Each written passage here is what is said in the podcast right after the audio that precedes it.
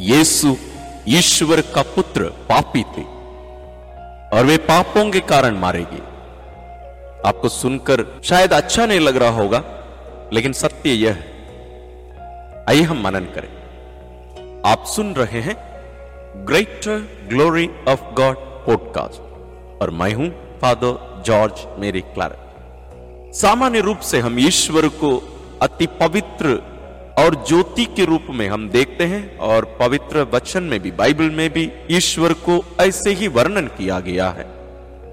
ईश्वर में कोई भी पाप नहीं, कोई भी अपराध नहीं वो कभी भी कोई भी गलती कर ही नहीं सकते। लेकिन ईश्वर एक पापी के रूप में पापों के कारण मारे गए प्रभु यीशु ईश्वर का पुत्र, शरीर धारण किए एक पापी के रूप में पापों के कारण मारे जाने के लिए। हम ईश्वर को अलग अलग रीति से, उनको अलग अलग रूप में देखते हैं और विशेष रूप से उन्हें एक भावनात्मक व्यक्ति के रूप में, यानी एक व्यक्ति जिनमें भावनाएँ हैं फीलिंग्स हैं, उस रूप में हम उनको देखते ही नहीं है। तो आज इस महान रहस्य को, इस सत्य को हम बाइबल के एक वचन पर आधारित और भी एक तो वचन का सहारा लेकर और एक कहानी के द्वारा भी हम इस सत्य को समझने की कोशिश करेंगे। यह कहना कहाँ तक सही है कि यीशु पापी थे और वे पापों के कारण मारे गए? कुरंतियों के नाम संत पौलुस का दूसरा पत्र, अध्याय पाँच, पद संख्या 21 में हम पढ़ते हैं, मसीह का कोई पाप नहीं था। फिर भी ईश्वर ने हमारे कल्याण के लिए उन्हें पाप का भागी बनाया, जिससे हम उनके द्वारा ईश्वर की पवित्रता के भागी बन सके। मैं और एक बार पढ़कर सुनाना चाहूँगा। मसीह का कोई पाप नहीं था, फिर भी ईश्वर ने हमारे कल्याण के लिए उन्हें पाप का भागी बनाया। जिससे हम उनके द्वारा ईश्वर की पवित्रता के भागी बन सके। यहाँ दो बातें हो रही है। एक है कि ईश्वर मसीह को, यानी अपने पुत्र को पाप का भागी बनाया।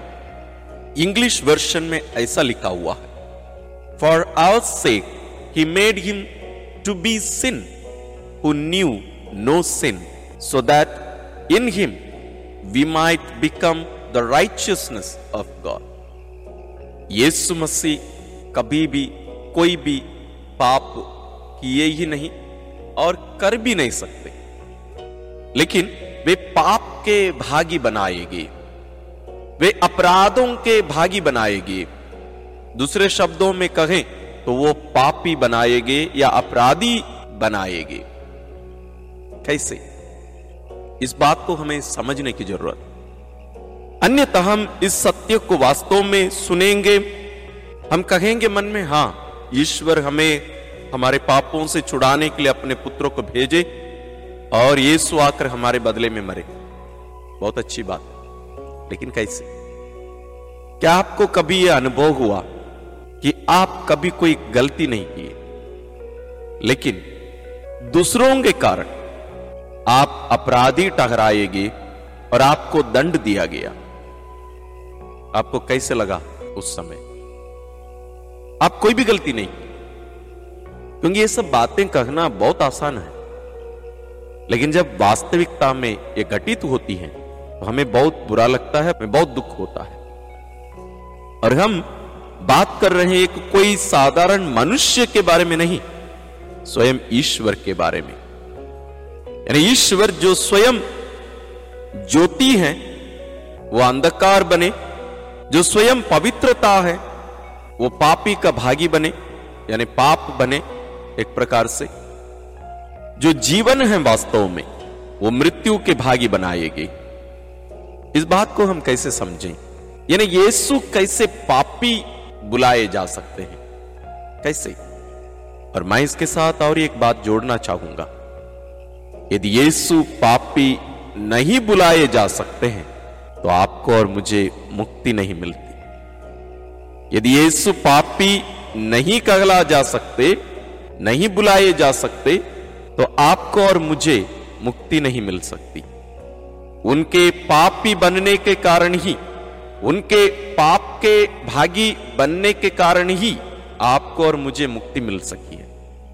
आइए इस बात को थोड़ा सा हम गहरे रूप से समझने की कोशिश करें। नबी से का ग्रंथ अध्याय बावन 52 पद संज्ञा तेरह से लेकर अध्याय तिरपन पूरा 53 पूरा। आप पढ़ लीजिएगा। उनमें से मैं एक दो वचन उधर उधर से लेकर आपको बताऊँगा। फिर हम इसको एक छोटी सी घटना के द्वारा हम समझने की कोशिश करेंगे। अध्याय तिरपन पद संज्ञा पाँच। हमारे पापों के कारण वह छेदित किया गया है। हमारे कुकर्मों के कारण वह कुचल दिया गया है। यानी आपके और मेरे पापों के कारण वह छेदित किया गया। वह अपराधी टहराया गया। वह पापी टहराया गया। वह श्रापित टहराया गया।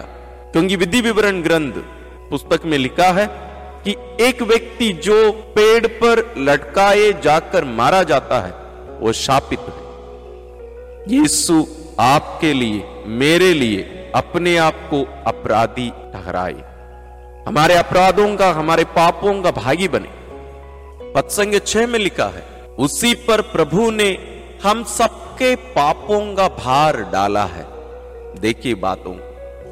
उसी पर, यानी मसीह पर यीशु मसीह पर प्रभु ने, यानी पिता ने, हम सबके पापों का भार डाला है। पापों का भार। ईश्वर अपने पुत्र के ऊपर डाल दिए। यीशु मसीह के ऊपर डाल दिए। पत्संज्ञा नौ में हम पढ़ते हैं, यद्यपि उसने कोई अन्याय नहीं किया था, और उसके मुँह से कभी चल कपट की बात नहीं निकली थी, फिर भी उसकी कब्र विधर्मियों के बीच बनाई गई और वह धनियों के साथ दफनाया गया है। उसने कोई अन्याय नहीं किया, कोई पाप नहीं किया था, कोई भी अपराध नहीं किया। लेकिन वो एक पापी के रूप में मारा गया, दंडित किया गया, छेदित किया गया, कुचल दिया गया। कैसे है ये? उसका जवाब पत्संग दस में नबी ईसया के द्वारा हमें ईश्वर देते हैं। प्रभु ने चाहा कि वह दुख से रौंदा जाए। ये कैसा ईश्वर है? ये कैसे पिता है? उसने चाहा है कि उसका पुत्र, उसका एकलौता पुत्र, उसका प्यारा बेटा दुख से रौंदा जाए। रौंदे जाने का मतलब पैर के नीचे रखकर आप दबाकर जैसे कीड़े को लोग मारते हैं।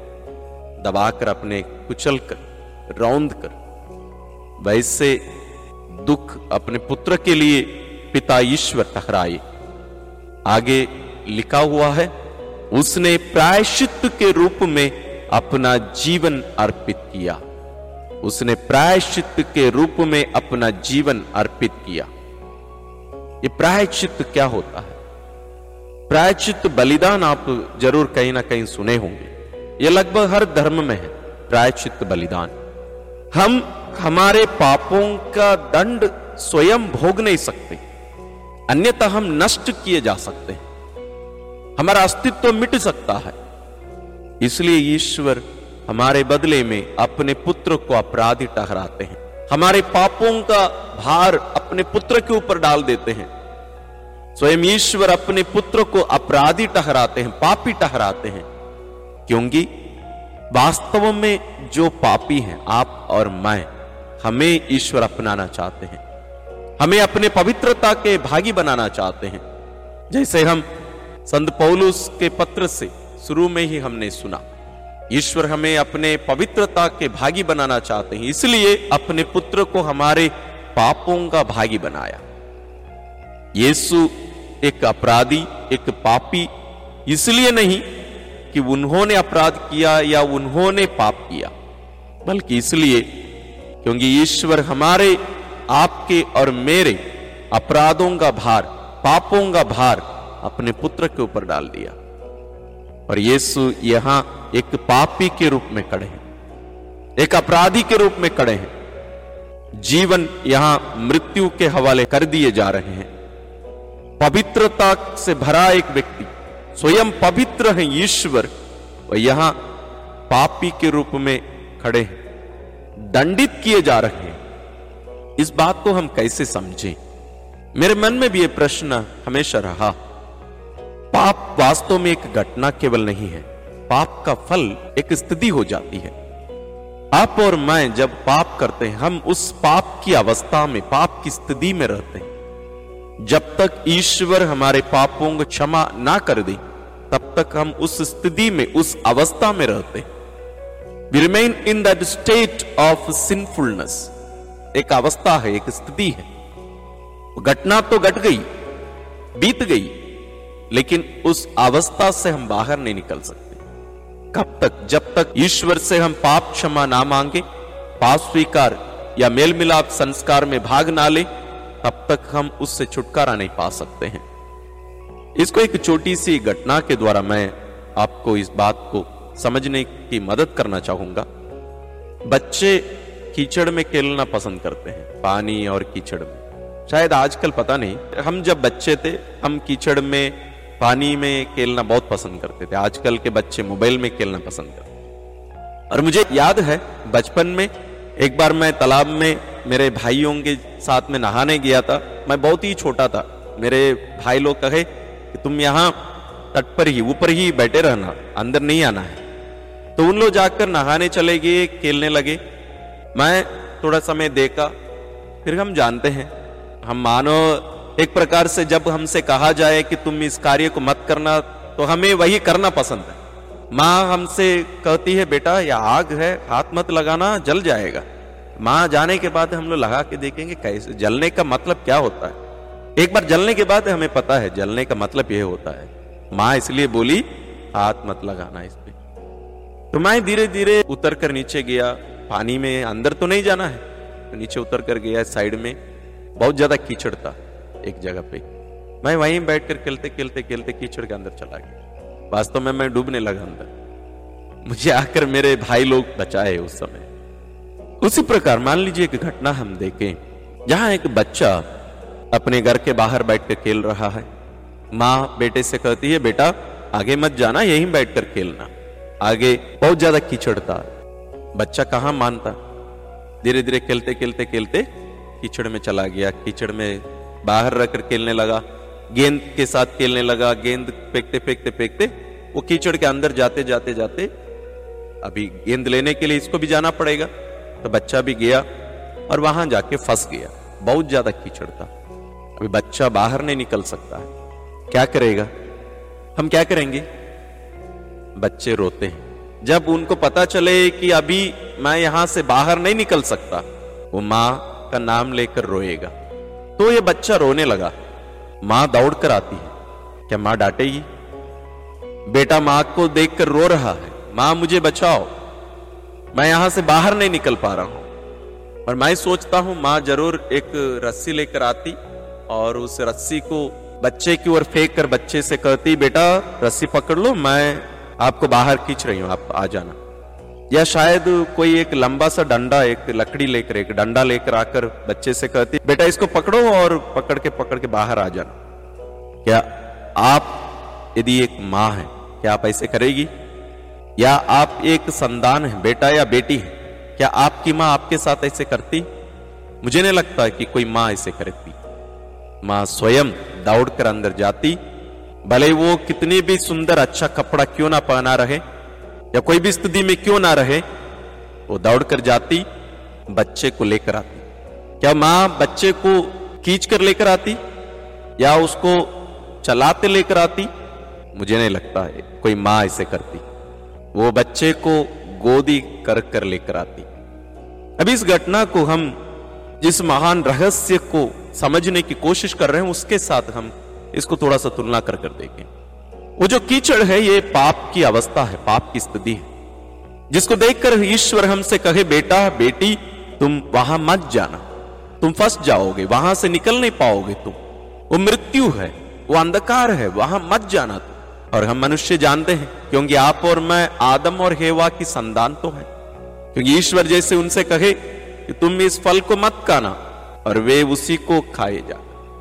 और हम भी उस छोटे से बच्चे के समान वही करते हैं जो माँ कहती है, बेटा, मत करना। इसलिए कहा जाता है ना, सामान्य रूप से हम कहते हैं, पड़ोसी के खेत का फल जो है बहुत मीठा रहता है, बहुत स्वादिष्ट रखता है।